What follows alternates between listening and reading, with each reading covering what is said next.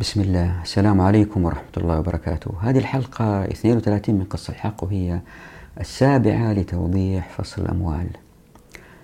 آه، قبل البدء أتاني استفسار آه، من أحد الزملاء أنه في الحلقة قبل الماضية في الحديث عن زروع آه، زكاة الزروع والثمار ما كنت واضح في تبني موقف.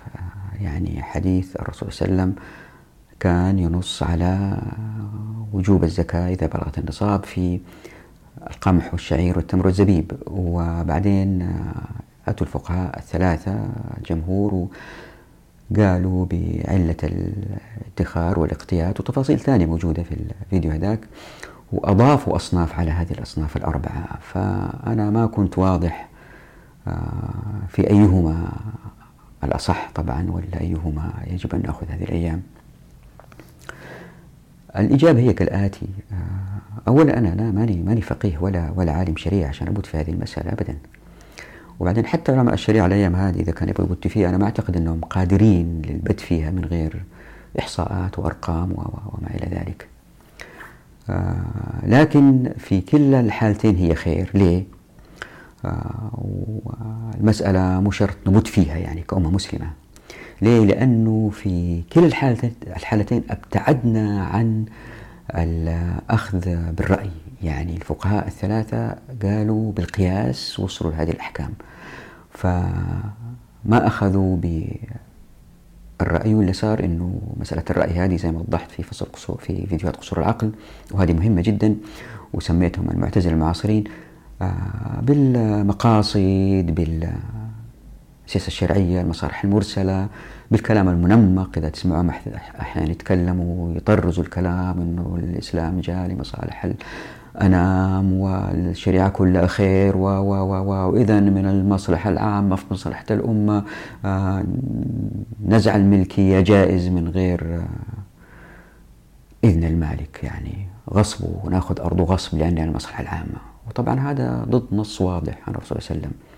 زي ما وضحت في الفيديوهات السابقة في الحديث عن آه، نزع الملكية وأنه في آه، ضد مصلحة العمران إذا كان نزعت نزعت الملكيات من غير رضا الناس. ولأنه في قصور عقل بين هؤلاء وانتشرت هذه الفكرة اللي هي طايرة الأيام هذه المقاصد والمصالح المرسلة السياسة الشرعية وبدأوا يصدروا أحكام حتى الإسلام يكون ملائم لعصرنا الحالي وهم ما شافوا الخلل الأساسي اللي خلانا متخلفين والآن يبغوا يخلونا نوعا ما مشابهين للعالم الغربي برغم إنهم بيقولوا لا إحنا إحنا مختلفين إحنا وسطيين. طيب آه إذا وضعنا هذه في أذهاننا نجد إنه سواء سرنا على قول الرسول صلى الله عليه وسلم في الأصناف الأربعة أو العلة فيها وإضافة أصناف أخرى لها كلا الطريقين إن شاء الله سليم. ليه؟ للتوضيح الآتي. عندي قناعة شخصية. أنا آه، في العادة في الفيديوهات ما أقول قناعاتي الشخصية خليها لي أنا. آه، لأني ماني ماني عالم شريعة ولاني مجتهد. أقول أبين وأوضح.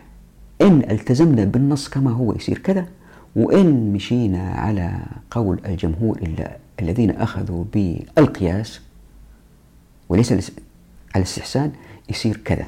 وهذه راح أسويه الآن. وكلاهما خير إن شاء الله. وزي ما قلت في أحد الحلقات الأربع الأئمة هدية من الله سبحانه وتعالى لهذه الأمة لأن اختلافاتهم تخلينا نرى الأمور. الآن آه، في مسألة الأصناف الأربعة يعني زي ما هو معلوم أن الرسول صلى الله عليه وسلم سافر الشام وكان يتاجر بأموال زوجته خديجة رضي الله عنها وأرضاها. وطبعا شاف هناك الفستق والبندق ولما كان في مكة كانت تجي تجيهم الثمار من الطائف الرمان المشمش التين وهو طبعا نزل عليه القرآن والتين والزيتون. أكيد يعرف التين وأكيد شاف الزيتون في الشام يعني مش معقول ما يضيفها للأصناف الأربعة. فهنا في الحالة هذه نقول قناعتي أنا أنه الالتزام بهذه الأصناف الأربعة هي خير. ليه؟ لأنه لأنه آه ما ما تكاد تخلو أرض في الكرة الأرضية إلا فيها أحد هذه الأربعة الأصناف بالذات القمح في كل مكان في الكرة الأرضية. الزكاة إن أخذت من هذه الأصناف الأربعة لأن الله سبحانه وتعالى يعلم الغيب. ورجاء تشوفوا فيديوهات القذف بالحق والقذف بالغيب. هي أظن فيديو سبعة وثمانية ما أتذكر. أظن سبعة وثمانية. اللي تفسر الآيات الأخيرة السبعة من سورة سبع. قل إن رب أعوذ بالله قل إن ربي يقذف بالحق علام الغيوب. قل جاء الحق وما يبدئ الباطل وما يعيد. لأن الله سبحانه وتعالى يعلم الغيب ويعلم أنه ستأتي أمم وهو سيأتي نظام رأسمالي واشتراكي يعلم كل هذا.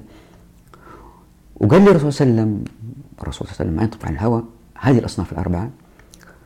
هذه الأصناف الأربعة في مقدارها وما تخرج منه تكفي الفقراء في الأمة إذا كان طبقنا الشريعة.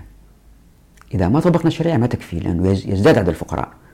إذا طبقنا الشريعة كما أتت بالنصوص هذه قناعتي أنه هذه الأربعة تكفي.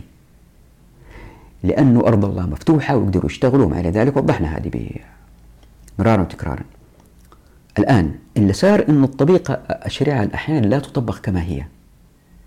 فمثلا العمل العسكري كان عبادة صار وظيفة وهذه لها مآلات أدت إلى ظهور طبقة تشتغل في العسكرية فقط وما عندها شغلة ثانية وما إلى ذلك. المهم بعدم تطبيق الشريعة أحيانا كما هي يظهر نوع من الفقر. فمثلا مثلا آه، آه، عندما لم تطبق الشريعة كما هي وصار انتقال للعاصمة من دمشق إلى بغداد لأنه أتت الدولة العباسية بحجة أن الدولة الأموية كانت فاسدة في الأخير وهي قد تكون كذلك. أنا ما أدري أنا ما أتكلم عن التاريخ لكن أتكلم عن بأصف الذي حدث. إلا صار أنه بانتقال العاصمة مكان لآخر إلا صار أنه فجأة جو الناس وهذا وضع غير طبيعي كلهم بيسكنوا في بغداد وبيكونوا بالقرب من الخليفة وما إلى ذلك فهذا أدى إلى ندرة الأرض نوعا ما في تلك المنطقة وهذا أدى إلى أنه يتسابق الناس على حيازة هذه المواضع للقرب للسكنة بالقرب من الإدارة الحاكمة وما إلى ذلك. فصار للأرض قيمة فصارت في مشاحة بين الناس. في هذا الوقت كان الإمام أبو حنيفة عايش وطلب منه المساهمة في في إنشاء بغداد. ورفض رضي الله عنه. لما كان عايش قال إنه لا يجوز الأحياء إلا بإذن الإمام. نفس الشيء الإمام أحمد بن حنبل لما قال بالحاكم المتغلب كان في وضع خارجي منه من أزمات ومشاكل سياسية وهذا يقتل ده وهذا يحارب ده للسلطة الحكم وفي وقت كانت الأمة الإسلامية زمام أمورها الاستراتيجية في يدها وليس كالآن. في ذلك الوقت قال يعني إيش يعني إذا حاكم متغلب يمسك الحكم الأمة ماشية. فأقوالهم هذه اللي قد تبدو شاذة للآخرين عندها هذه الأقوال للفقهاء إن طبقت فهي أيضا خير. ليه؟ لأنه هي زي عارفين السيارة فيها سستة آه، تأكل المطبات. فعدم تطبيق الشريعة كما هو يؤدي إلى ظهور إشكاليات. نحتاج لأقوال تسحب الناس مرة أخرى إلى الشريعة. وهذا اللي صار لما قالوا الفقهاء وشافوا الفقهاء بعدم تطبيق الشريعة كما هي ظهور عدد مرتفع نوعا ما نسبيا. مش زي العالم الغربي الآن لا. مقارنة بأيام الخليفة عمر بن عبد العزيز رضي الله عنه ولا خليفة عمر. في نوع من الفقر الزايد زاد. فالأصناف الأربعة هذه ما تكفي لذلك قالوا بالاقتيات والادخار. فإحنا نقول بالاقتيات والادخار لأنهم أئمة كبار.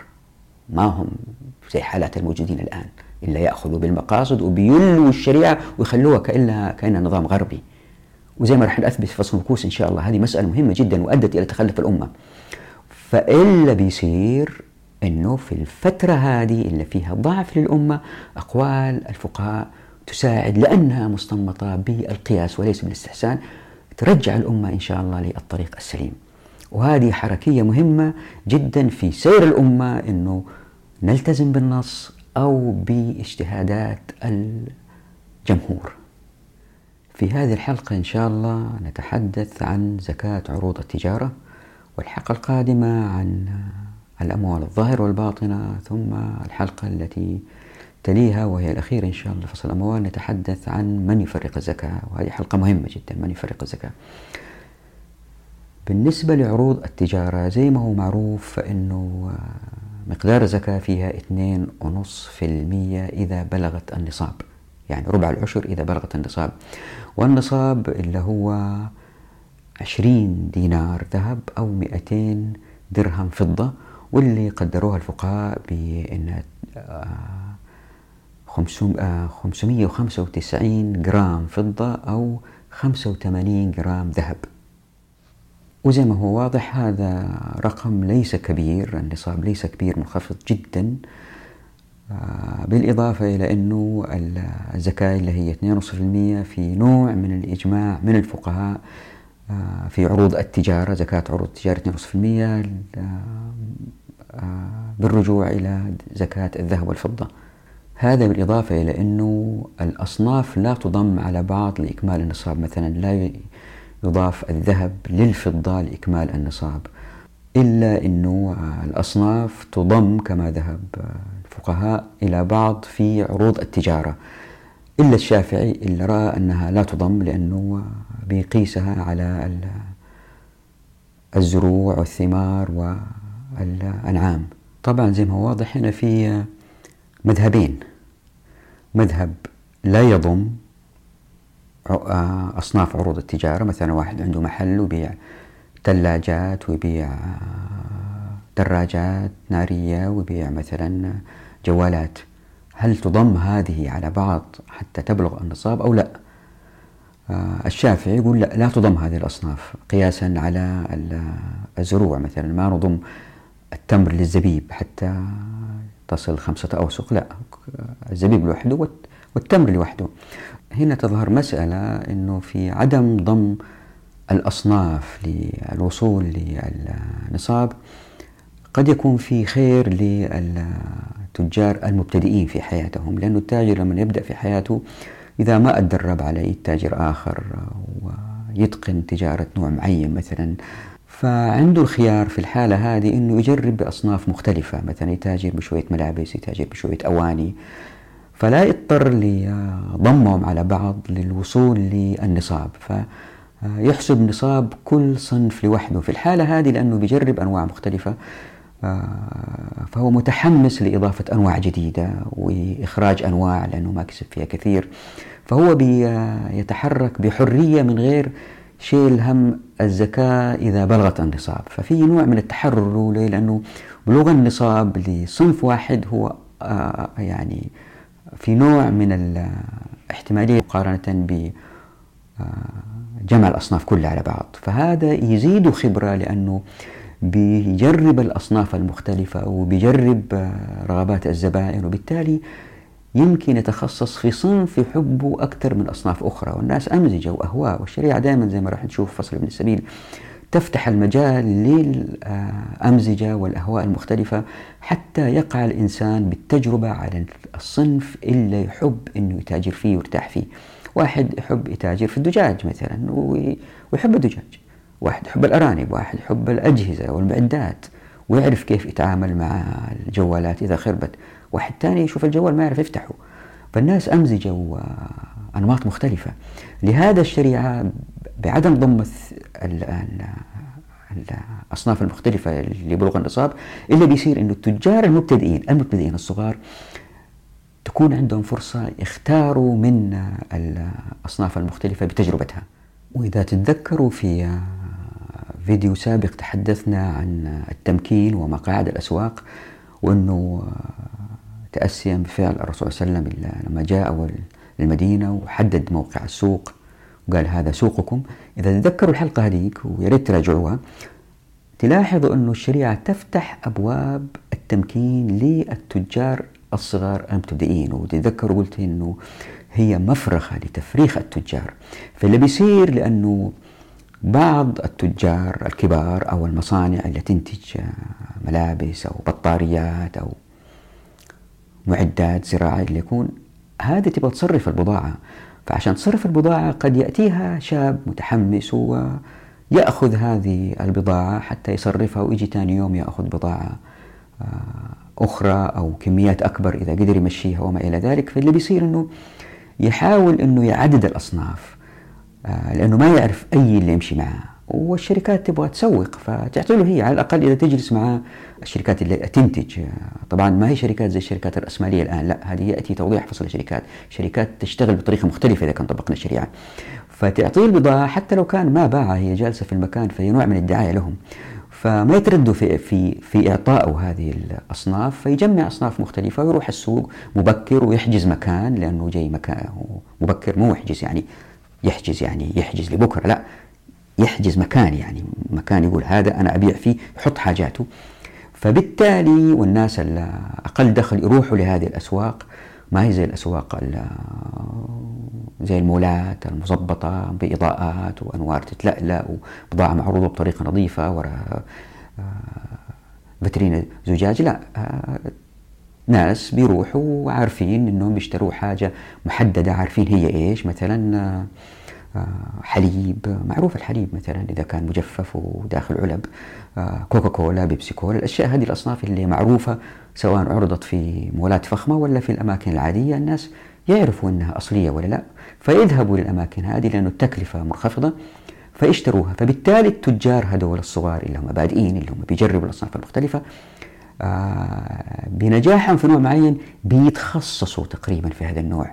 وبيتخصصوا أكثر وشوي شوي يصير عندهم رأس مال ويخرجوا من هذا السوق إلى الأماكن اللي هي كإيجار محل يحط أغراضه ويستقر ويوم بعد يوم سنة شهر بعد شهر وبالتدريج يصير تاجر مستقر في سوق معروف بإيجار أو هو يبني سوق لوحده إذا كان نجح جدا أو آه، يمتلك دكان يشتري نقل قدم آه، خلو رجل اللي يسموه يشتري دكان في سوق مزدحم لأنه عنده رأس مال كبير وبالتالي هو بيستثمر للمستقبل له لأبنائه في دكان وضع فيه سعر مرتفع للحصول على هذا المكان. وهذه فيها كلام نوضحها بعدين. على العموم لأنه الأسواق تنتشر وتكتر شغلة نقل القدم هذه تصير إذا كان في احتكار في الأسواق.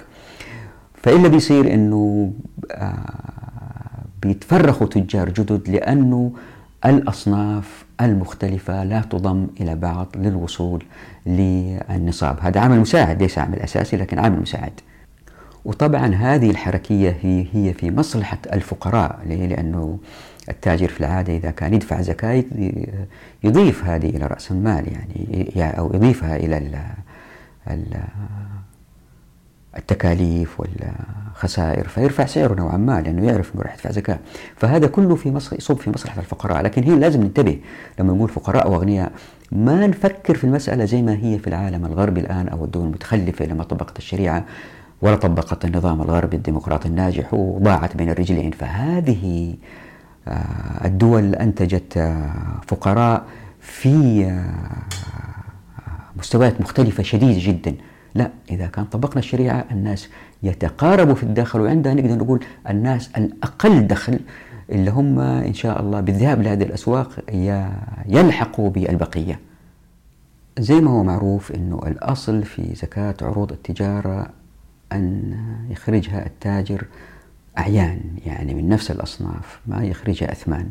لكن في أقوال مختلفة في هذه المسألة آه، هذه التمسك بإخراج الزكاة أعيان زي ما وضحت في الحلقة الماضية تؤدي إلى كسر الاحتكار لأن الفقراء عندما يأخذوها ويمكن ما يحتاجوها يبيعوها فيصير الموجود في السوق من هذه الأعيان المتوفر للشراء آه، متاح من أفراد غير المنتجين وبالتالي أو غير الموردين وبالتالي ما يستطيع التاجر أو الصانع أن يحتكر السلعة ويرفع السعر ليه؟ لأنه لما بيخرج منها 2.5% هذه يخرج 2.5 هذه 2.5 هذه النص اللي بيصير إنه مجموعة تنتشر في الأسواق والفقراء يحتاجوا الأموال وما يصبروا فترة طويلة زي التجار أو الصناع آه، ويحبسوها في مخازنهم ألين السعر يرتفع لا الفقراء يبيعوها وبالتالي سعرها ينزل. فهي أداة لكسر الاحتكار. آه، يقول القرضاوي مثلا في مسألة إخراج الزكاة في عروض التجارة من نفس الأصناف. فيرى أبو حنيفة وكذلك الشافعي في أحد أقواله أن التاجر مخير بين إخراج الزكاة من قيمة السلعة وبين الإخراج من عينها. فإذا كان تاجر ثياب يجوز أن يخرج من الثياب نفسها كما يجوز أن يخرج من قيمتها نقودا. وذلك أن السلعة تجب فيها الزكاة فجاز إخراجها من عينها كسائر الأموال. وهناك قول ثاني للشافعي الله يرحمه أنه يجب الإخراج من العين ولا يجوز من القيمة. ولا يجوز من القيمة. وقال المزني أن زكاة العروض من أعيانها لا من أثمانها. وقال أحمد والشافعي في القول الآخر بوجوب إخراج الزكاة من قيمة السلع لا من عينها لأن النصاب في التجارة معتبر بالقيمة فكانت الزكاة منها كالعين في سائر الأموال. ولعل القلق من الفقهاء أنه يجوز إخراج أثمان هو أنه التاجر يمكن يقوم سلعته بسعر أغلى من السوق ويقول هذه قيمتها مثلا بدل ما تكون مثلا 100 آه، درهم لا هي 130 درهم ويخرجها على أساس أنها 130 درهم. فكان القول بإخراجها بإمكانية إخراجها أثمان وعندما سئل الشيخ ابن تيمية رضي الله عنه في هذه المسألة قال فيها ثلاث أقوال يجوز مطلقا لا يجوز مطلقا ويجوز في بعض الصور وهي اللي رجحها وقال تعليل لاختياره هذا القول الثالث. وهذا القول هو أعدل الأقوال فإن كان آخذ الزكاة يريد أن يشتري بها كسوة فاشترى رب المال له بها كسوة وأعطاه فقد أحسن إليه. وأما إذا قوم هو الثياب التي عنده وأعطاها فقد يقومها بأكثر من السعر. وقد يأخذ الثياب من لا يحتاج إليها بل يبيعها فيغرم أجرة المنادي يعني الدلال هذا الشخص الذي آه، يحاول بيع السلعة. وربما خسرت فيكون في ذلك ضرر على الفقراء. وبرغم الاختلافات بين الفقهاء في هذه المسألة إذا تاجر يبغى يخرج زكاة أعيان وليس أثمان. هل له ذلك؟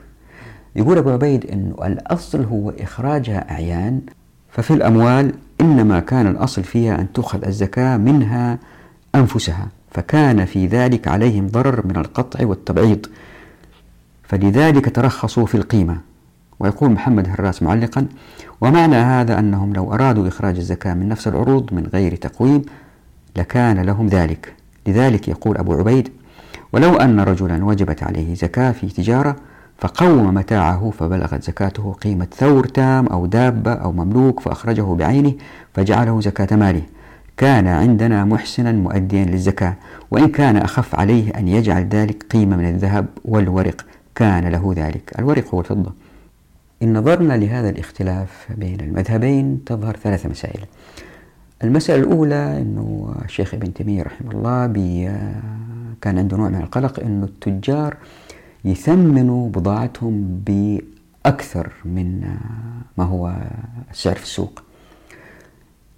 لكن أيضا وهذه تأتي إن شاء الله في الحلقة القادمة لأنه هذه من آه، الأموال الباطنة التجار عندما يتصدقوا هذه تعتبر من الأموال الباطنة وليست الظاهرة آه، فإلا بيصير أنه التاجر لأنه هو بنفسه في الأموال الباطنة زي ما رح نشوف يخرج زكاته بنفسه الحق إخراجها بنفسه مش يعطيها للعامل العامل عليها لأنه بيخرجها بنفسه. وإذا كان إنسان ضعيف نفسيا اللي بيصير إنه يسوي العكس. اللي بيصير إنه بي بيثمن الأشياء اللي عنده عروض التجارة بسعر أقل. بالتالي النصاب قد لا يصل إليه. وين وصل إليه؟ رأس المال الذي موجود عنده لأنه قدرها بسعر أقل تكون أقل. وبالتالي زكاته تكون أقل. وفي هذا ضرر على الفقراء. يعني في كلا الحالتين قد يكون هناك ضرر على الفقراء. إذا الأسلم حتى نتلافى أكبر ضرر ممكن للفقراء هو إخراج أعيان حتى نكسر الاحتكار لأنه في جانب آخر ألا وهو كسر الاحتكار في فائدة للفقراء. يعني ما ننظر المسألة من زاوية واحدة ننظر لها من زاويتين. ولاحظوا أنه أنا هنا بحاول ألتزم بالنص. المسألة الثانية هي أنه احتمال التقويم المتفاوت من قبل التاجر آه، يقع عندما يكون التاجر عنده محل وعنده أصناف مختلفة وكثيرة. فيصعب آه، إذا هو ما قام بذلك على جهة خارجية تأتي وتضبط كل شيء لأنه فيها بيروقراطية عالية. يعني يحتاج واحد متخصص في المنتجات الزراعية والمنتجات الملابس والمنتجات الطبية وما إلى ذلك. منتجات كثيرة جدا. انظر حولك تجد المنتجات ما لها نهاية. فإذا واحد يحاول يبيعها مثلا حتى نفهم المسألة نأخذها للإكستريم للحد الأقصى. واحد يحاول يبيع كل شيء في محله فمين يقدر يعني يقوم هذه الأشياء كلها؟ فبالتالي بالتالي آه تظهر إشكالية بيروقراطية. لكن كما هو معروف وبالذات في أيمن هاد ودائما أقول الشريعة صالحة لمستقبل أكثر منها للماضي زي ما بينت في آه الحمد لله في آه الفيديوهات القذف بالغيب والقذف بالحق.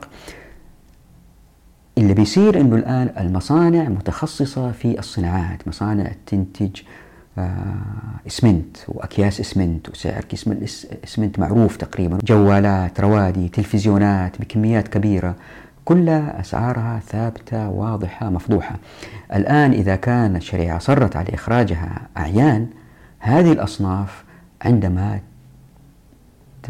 تقع في أيدي الفقراء لأنهم إذا احتاجوها فهم ما بيشتروها فبيقل الطلب في السوق وإذا كانوا ما يحتاجوها فهم بيبيعوها فبيزيد المعروض في السوق وبالتالي سواء كانت زيادة معروض أو قلة طلب اللي بيصير بيصير إنه الشركات المنتجة والمصنعة تجد صعوبة في والتجار اللي بيسوقوا المنتجات هذه يجد صعوبة في الاحتكار وأرجو الالتفات هنا أنه الزكاة لما بتخرج أعيان هي بتكثر ليه؟ لأنه عملية التوزيع بين التجار عبارة عن شبكات يعني تاجر وكيل أو كبير يأخذ من المصنع وبعدين يعطيه لتجار في الأقاليم المختلفة يعطوها لتجار في المدن المختلفة بعدين إلى الأحياء المختلفة في سلسلة أو شبكة من التجار. إذا كل واحد يخرج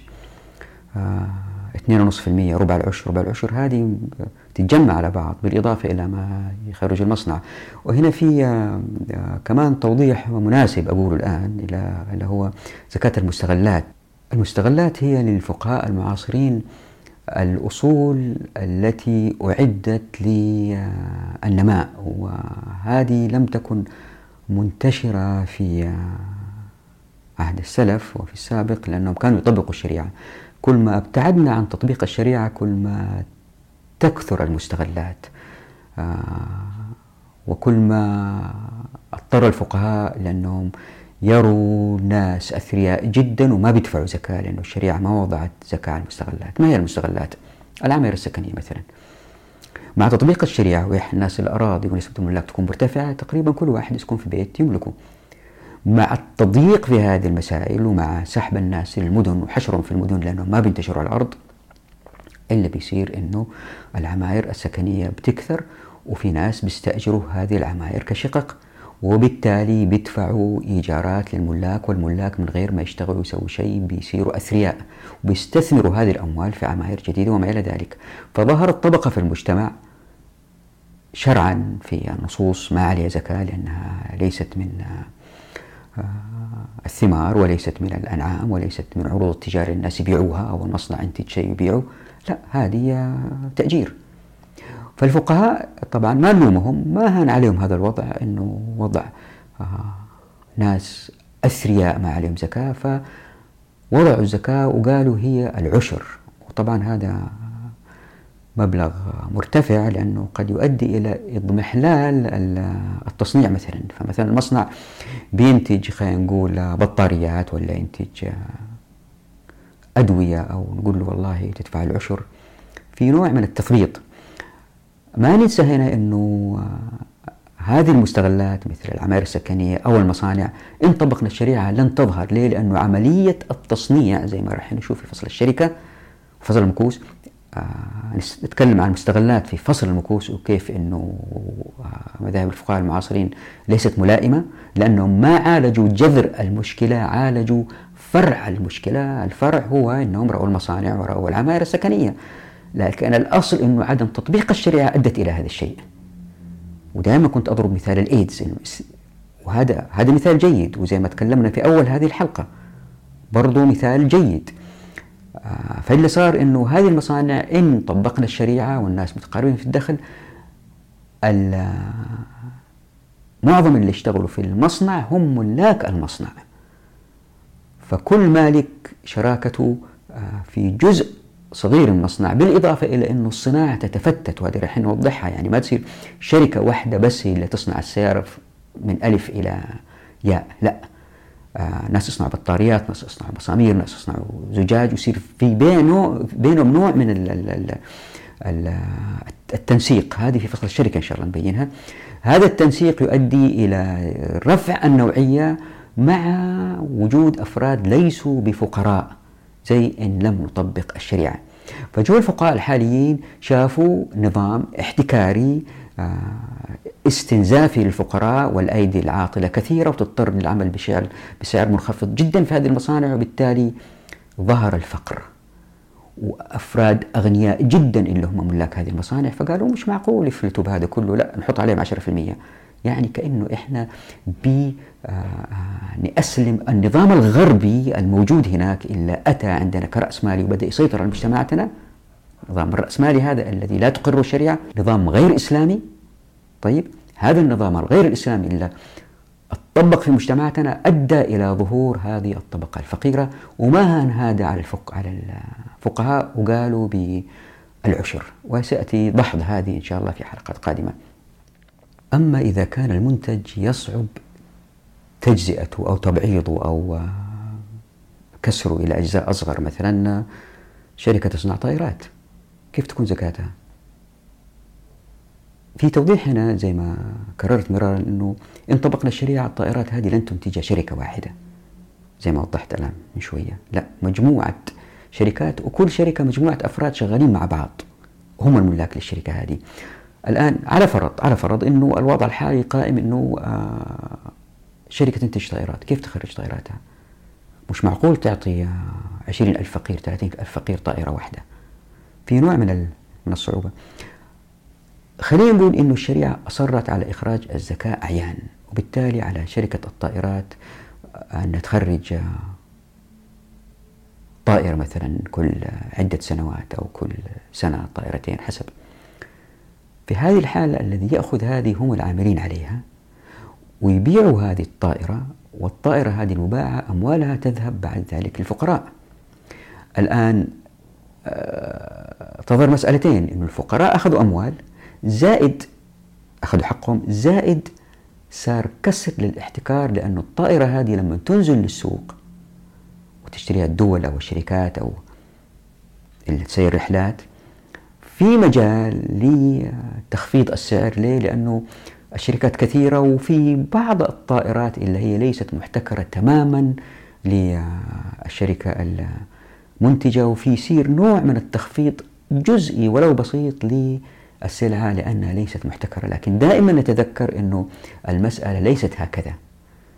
المسألة أنه آه، الطائرة هي تجميع لشركاء مختلفين في آه، باهتمامات مختلفة أماكن مختلفة للطائرة وحتى في جهة تصمم هذه الطائرة ومن مصلحة الشركاء اللي هو شغالين لأنفسهم ناس يصنعوا النفاث ناس يصنعوا الجرم ناس يصنعوا الكراسي. الآن مثلا طائرة بوينغ تصنع حسب ما فهمت تبيع الطائرات من غير مقاعد وتيجي أحيانا شركات إيطالية وتصمم هذه المقاعد وتصوروا مقاعد تصل 20 ألف 30 ألف دولار وفي مقاعد الدرجة الأولى الفخمة تصل 90 ألف دولار الكرسي الواحد بينما في أكثر من بليون إنسان على وجه الكرة الأرضية فقير تحت خط الفقر ما يجد ما يأكل وما يشرب. فأتت الشريعة بالإصرار على الأعيان كزكاة. طبعا بالتأكيد يعني بعضكم يرفض هذا الوضع يقول وضع خيالي ومستغرب. لاحظوا أني أنا بحاول أبينها في وضع ما طبقت في الشريعة لكن إن طبقنا الشريعة عملية الإنتاج للأجزاء الكبيرة هذه تتفتت ثم تتجمع. وهذه المستعجل يقرأها في فصل الشركة وصعب شرحها الآن. أنا الآن في هذه الفيديوهات بضع بأضع الأسس. من الملاحظ أنه نصاب وليس مقدار نصاب زكاة عروض التجارة أقل بكثير من زكاة من نصاب زكاة الزروع الثمار وهذه أقل من نصاب زكاة الأنعام. عشان ناخذ فكرة عن الأرقام اللي سويت إنه وأنا بكتب هذا الفصل 1420 حاولت ذلك الوقت حاولت إني أحول الأثمان لهذه الأصناف إلى أرقام عشان نقدر نقارن. فمثلا اللي كتبته في ذلك الوقت إن نصاب عروض التجارة وبناء على سعر الذهب في السعودية كان حوالي 4080 ريالا سنة 1424 هجرية. إن تم الاحتساب على أن النصاب 85 جراما من الذهب. لاحظوا 4080 وكان في الأردن حوالي 763 دينارا تقريبا أي ما يعادل 1084 دولار. وهذا جد منخفض مقارنة بنصاب زكاة الثمار والأنعام. وحتى نتمكن من المقارنة وسأحول بعض الأنصبة لأثمان. علما أنه لا يجوز هذه ملاحظة مهمة علما أنه لا يجوز إخراج زكاة الزروع الثمار والأنعام إلا من الأصناف وليس من الأثمان. أنا فقط بحول الأثمان عشان نقدر نقارن. فنصاب زكاة التمر أي 300 صاع سيزيد بالأثمان مثلا عن عشرة آلاف ريال.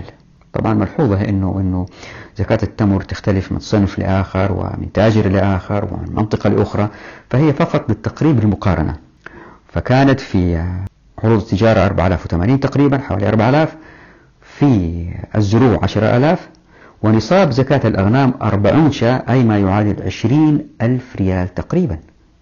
بينما نصاب زكاة الأبقار قد تزيد عن مئات الآلاف إن كانت البقرة من الأنواع النادرة لأن نصابها 30 بقرة. وبالطبع فإن في هذا حث للأفراد للاستثمار في الأنعام ومن ثم الزروع ومن ثم التجارة. هنا يظهر لأي شخص آه، نوع من التضاد في استراتيجية إخراج الزكاة في الشريعة لكن هو ليس تضاد مثلا آه، يقول طيب الشريعة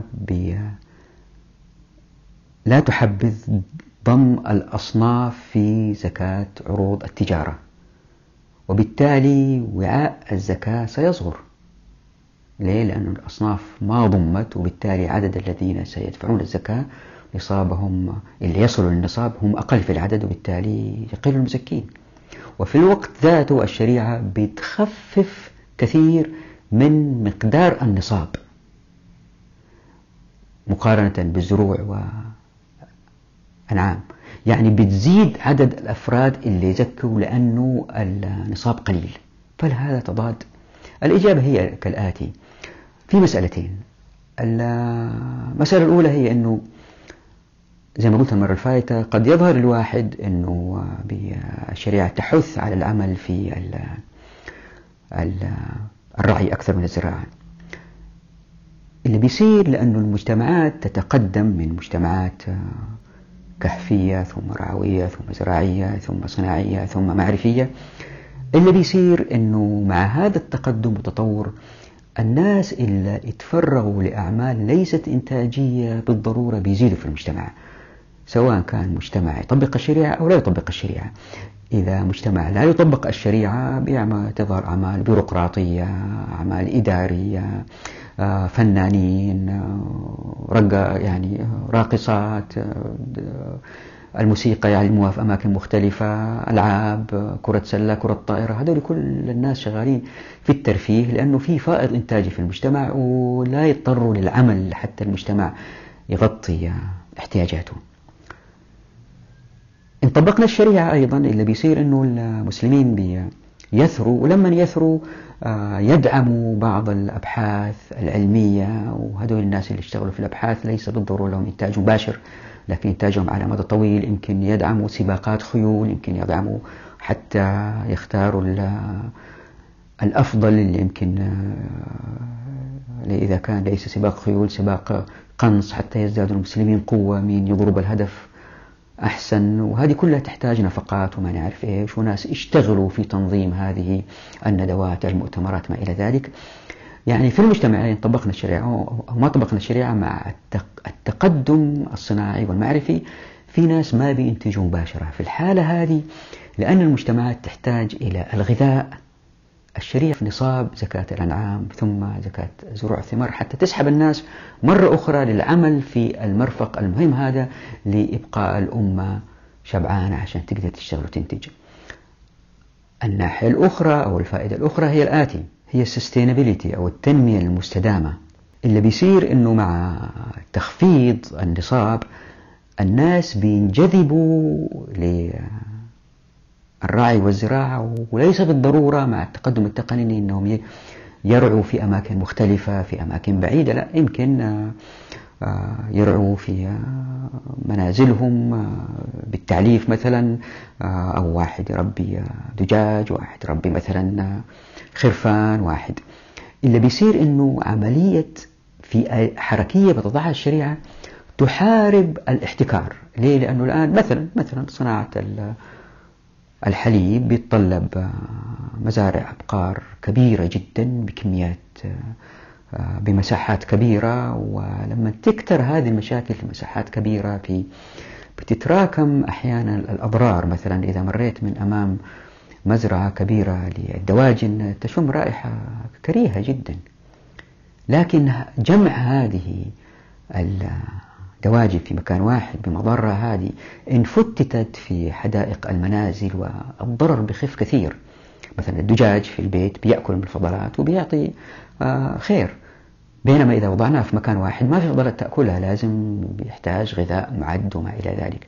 هذه التفك... هذا التفكير بهذه الحركية التي تؤدي إلى تفتيت الإنتاج الزراعي والحيواني يؤدي إلى الدفع وهذه نشرحها إن شاء الله أفضل في فصل المعرفة يؤدي إلى الدفع المجتمعات لتقنيات صغيرة مناسبة للموقع بأداء أعلى. لكن المجتمعات لأنها غربية ورأسمالية واحتكارية ما مشت في هذا الخط. مشت في خط الإنتاج بكميات كبيرة في مكان واحد. وهذا يؤدي إلى التلويث البيئي وشتان بين طريقتين في التفكير. واحدة تجمع المشاكل والأضرار في مكان واحد مع منافع طبعا منافع كبيرة لكن لأن المسألة احتكارية تؤدي إلى نوع من التلويث. بينما إن أنتجت في مواقعها تؤدي إلى تكلفة أقل إلى نوعية أعلى إلى تلويث أقل.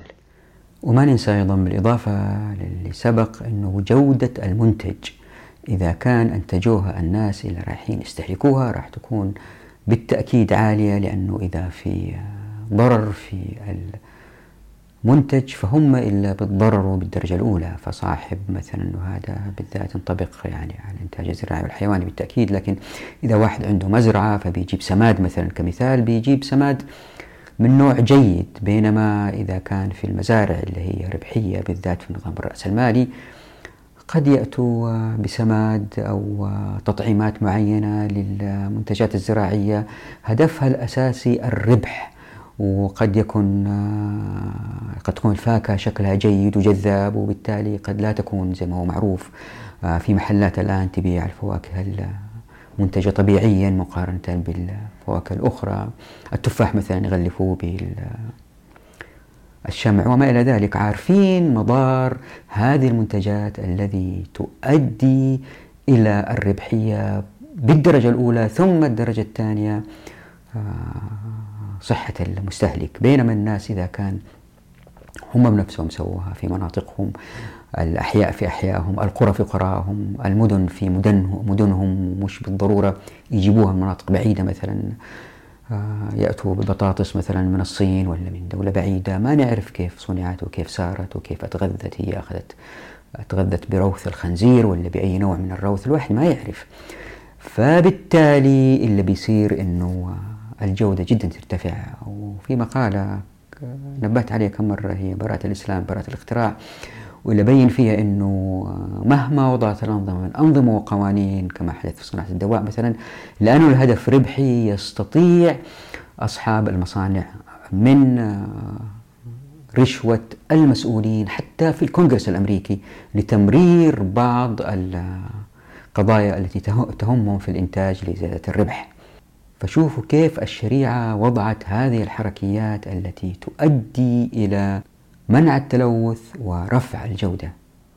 ونلاحظ أيضا أن المجتمعات عندما تتجه للتصنيع أكثر آه، تخف الحاجة للأيدي العاملة. مثلا مصنع كان يعتمد على في الخياطة مثلا على الأيدي العاملة خياطات يخيطوا.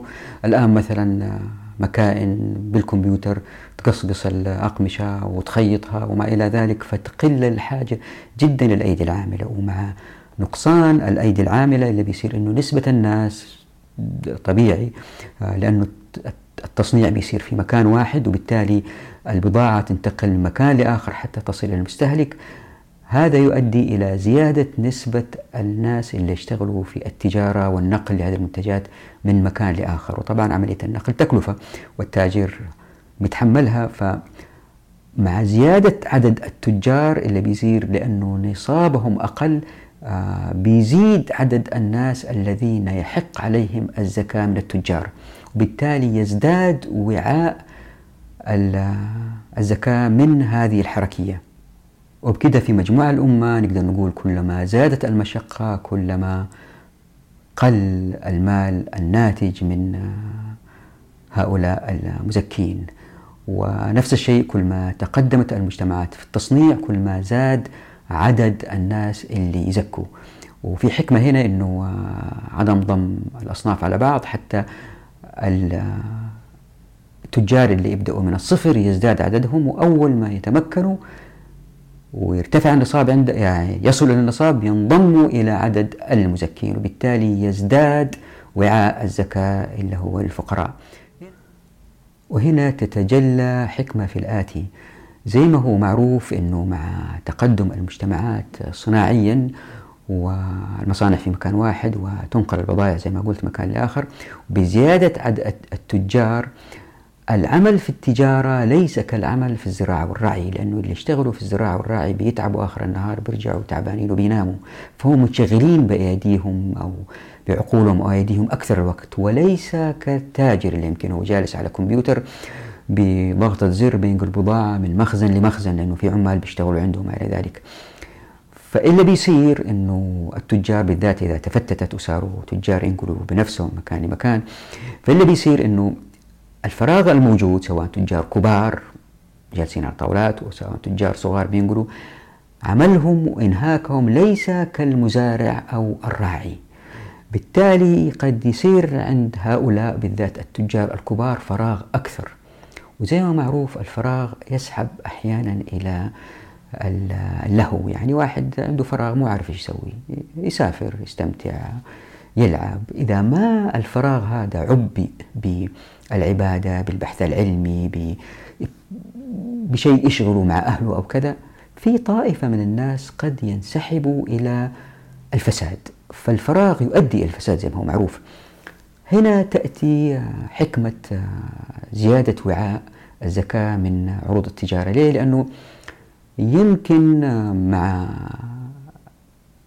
انتشار التصنيع وقلة العمل في الأيدي العاملة وظهور بعض الفقراء اللي يحتاجوا إلى بعض المال هؤلاء الأثرياء الذين يبحثوا عن اللذة وما إلى ذلك قد يبحثوا عنها بطرق غير مشروعة وبالتالي يمكن فتاة تعمل في في الدعارة شاب يعمل في بيع المخدرات وما إلى ذلك.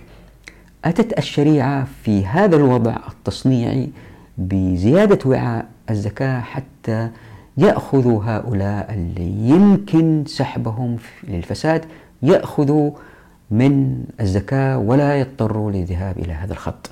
وفي هذا تحصين للمجتمع وإذا ما قررنا نصاب زكاة الأنعام بالزروع مثلا نجد أنها مرتفعة. فمثلا زكاة البقر ثلاثين بقرة. كم هو هذا السعر للثلاثين؟ البقرة تقريبا. لابد أن يكون مال مرتفع. فحسب النوع. فتدرج واضح هنا من الأنعام إلى الزروع إلى المواد الصناعية اللي يمكن المجتمعات قد تستغني عنها مقارنة بالزروع والأنعام. يعني كان إنسان يستغني عن قميص جديد لكن لا يستغني عن التغذية. المسألة الرابعة يمكن واحد يقول طيب بكذا لما يتجه المجتمع للتصنيع ويكبر عدد المزكين وتكتر أموال الزكاة هذا يؤدي إلى التواكل في المجتمعات. إلا أقول أنه هذا لن يحدث. وذلك لأنه الله سبحانه وتعالى في تفسيرين واحد للمؤمنين واحد عقلاني للي يؤمنوا بالحداثة الغربية ولا يؤمن بالإسلام. التفسير الأول أنه الله سبحانه وتعالى خلق الإنسان عزيز كريم يكره الذل ويكره مدى اليد. ما في واحد يبغى يصير شحات. فبالتالي مهما كان وعاء الزكاة موجود وكثير الناس ما يمدوا أيديهم. فمثلا أيام عمر بن عبد العزيز آه، ما وجدوا فقير. وحتى بعض المحتاجين قالوا لا إحنا نشتغل لا ما ناخذ أموال من الزكاة. هذه طبيعة النفس البشرية اللي الله سبحانه وتعالى خلقها هكذا. لكن اللي صار إنه مع المجتمعات الحديثة اللي فيها الطبقية وفيها الاحتكار والناس ما هم محصلين شغل الناس بعض الناس استمرأوا الشحتة وصاروا يعيشوا على العطاءات من هنا ومن هنا ويتكاسلوا في الإنتاج. الآن اللي بيصير إن طبقنا الشريعة إن طبقنا الشريعة زكاة الأنعام والزروع والثمار أعيان وهذه تكفي إن شاء الله بإذن الله لي انطلاق الناس للعمل والإنتاج. في زكاة آه، عروض التجارة بعض الفقهاء قالوا ممكن إخراجها أثمان وما ننسى أنه أساسا زكاة الذهب والفضة هي أثمان لأنه هم أساسا أثمان فيأتي توضيح هذه يعني ما هي كاش نقود ورق زي الأيام هذه. يأتي توضيحها كيف يشتغل المجتمع في ظل آه، نقد يعتمد على الأعيان وليس لأنه القيمة فيها وليس أوراق بوعد بالسداد. على العموم يأتي توضيح هذه. فاللي بيصير أنه في المجتمعات هذه إذا كان بعض التجار أرادوا إخراج زكاتهم كأثمان الأصناف التي تستحق الزكاة ثمانية الفقراء والمساكين بالإضافة إلى في الرقاب الغارمين المديونين المسافرين ابن السبيل المؤلفة قلوبهم من غير المسلمين. آه، في سبيل الله هذه الأصناف الستة قد تحتاج أثمان أكثر من الأعيان وبعضهم بالتأكيد يحتاجوا أثمان أكثر من الأعيان. يعني واحد يبغى يسافر من مكان لمكان طالب علم ولا واحد يبغى يضرب في الأرض يبحث عن مادة اليورانيوم مثلا عشان يستفيدوا من المسلمين. هذول يحتاجوا للأثمان في التنقل. هنا أتت الشريعة لما تتقدم المجتمعات تصنيعيا إيش اللي بيصير؟ أنه بعض الناس يتفرغوا لتعتز الأمة لخوض مضامير جديدة في الحياة. مثلا واحد يحاول إنتاج مصنع لشيء جديد. آه، هو مزاجه كده يحاول ينتج نوع من الدبابات التي تقوم بعمل ما تقوم بالدبابات الأخرى وفشل. هو في فشله هذا اكتسب تجربة. لكن الآن أصبح مديون مثلا. واحد حاول مثلا يجد اليورانيوم في منطقة بعيدة وراح وبحث وخذ معداته مع أصحابه من أموال أموال ابن السبيل اللي يحتاجوا أثمان. وحاولوا وفشلوا. وفوق هذا مع حماسهم اتدينوا وصاروا من الغارمين. أو واحد سوى مصنع وخسر وصار من الغارمين.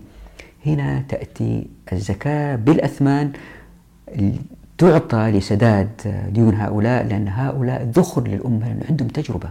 ويعيدوها مرة ثانية وعشان ما يفشلوا مرة ثانية يحرصوا أكثر وبالتالي يضيفوا شيء جديد للمجتمع معرفة جديدة منتج جديد. بالتالي ينطلق المجتمع أكثر وأكثر لأنه في زكاة أثمان تعيد في هذا الشيء. من الأمثلة إذا كان طبقنا الشريعة آه، وما في فقراء وما في ابن سبيل وما في والكل أغتنى تبقى جهة واحدة اللي تأخذ الزكاة. هم المؤلفة قلوبهم. وهذا شيء عجيب. كيف أن المسلمين يغتنوا ويعطوا غير المسلمين الزكاة؟ وهذا حكمة لأنه إحنا مأمورين بنشر الإسلام. يعني كل غير مسلم نأمل أنه يوم من الأيام يصير مسلم ويقول سبحان الله ويوحد الله. وهذا دورنا في الكرة الأرضية نزود عدد المسلمين المؤمنين. فبالتالي مع التجارة الموجودة مع تقدم التصنيع والرقي المسلمين يكون عندهم فائض مالي كبير وبالتالي يتاجروا مع الحضارات الأخرى فبيذهبوا التجار المناطق الأخرى والزكاة موجودة لا في فقراء ولا غارمين ولا وفي أموال آه للمؤلف قلوبه. تذهب لهم تألف قلوبهم وبالتالي إذا شخص مهم ألف قلبه الناس اللي وراه يمكن يسلموا وانتشر الإسلام. زي ما راح نشوف إن شاء الله في الفصول القادمة هذول الأصناف الثمانية كل واحد راح ندرسه إن شاء الله بعناية ولوحده حتى نرى كيف أنه الشريعة أتت إن شاء الله أثبتها من خلال الزكاة تكون أعيان ولا أثمان في هذه الأصناف وبالتدريج نقتنع إن شاء الله باللي قلته هذه الحلقة. أخيرا توضيح بسيط فاتني أذكره في بداية الحلقة عندما تحدثت على إجابة استفسار الزميل اللي قال آه، ما بينت وجهة نظر واضحة في آه، هل نسير على الأصناف الأربعة اللي أمر به الرسول صلى الله عليه وسلم أو نأخذ بما ذهب إليه الأئمة الثلاثة وأضافوا أصناف بالاقتيات والادخار؟ التوضيح هو الآتي أنه اللي بيصير أنه الأمة في مسيرتها تبتعد وتقترب من الشريعة. الأمة دائما الحمد لله مسلمة لكن تبتعد وتقترب من الشريعة وتعتز وتذل باقترابها وابتعادها. لما تبتعد عن الشريعة وتذل بعض الشيء ومن عوامل أو من ملامح الذلة ظهور الفقراء هؤلاء الفقراء يزدادوا في العدد. في الوقت هذا نحتاج يرجعوا للإنتاج. في الوقت هذا أقوال الأئمة الثلاثة تكون ملائمة جدا. لكن إن أخذنا بأقوالهم مع تطبيق الشريعة بالكامل يزيد وعاء الزكاة. عندما يزيد وعاء الزكاة جدا والناس عندهم أعيان بيزكوها ويعطوها لبعض الفقراء اللي يبيعوها. قد تظهر طبقة رفيعة بالذات إذا كان اللي يوزع الزكاة ليسوا المزكين ولكن العاملين عليها. وبالذات إن أخذت الدولة وتصير في دائرة زكاة ودخل والدائرة هذه ما تعرف بالضبط الشخص اللي بيأخذ الزكاة هو يستحق ولا لا. مش زي الشخص يعطيها لقريبه ولا جاره ولا ساكن عن معاه في نفس الحارة. وضع جدا مختلف. في الحالة هذه قد تظهر طبقة في المجتمع صغيرة متواكلة وكأنه النظام صار اشتراكي لأنه في مال بيأتي قليل لأنه الزكاة كبير. بيذهب لفقراء طبقة شريحة صغيرة إن شاء الله ما منها ضرر. حتى لو أخذنا بأقوال الأئمة الثلاثة آه، قد تكون متواكلة. فمع تطبيق الشريعة ستنتبه الأمة إن شاء الله لأنه الخارج من الزكاة من الأصناف الأربعة هذه تكفي. تنتبه الأمة أن الالتزام بما قرروا الرسول صلى الله عليه وسلم هو الأفضل للأمة لأنه سيكون في فقهاء وفي علماء عند تطبيق الأمة علماء ربانيين مش زي علماء الأيام هذه.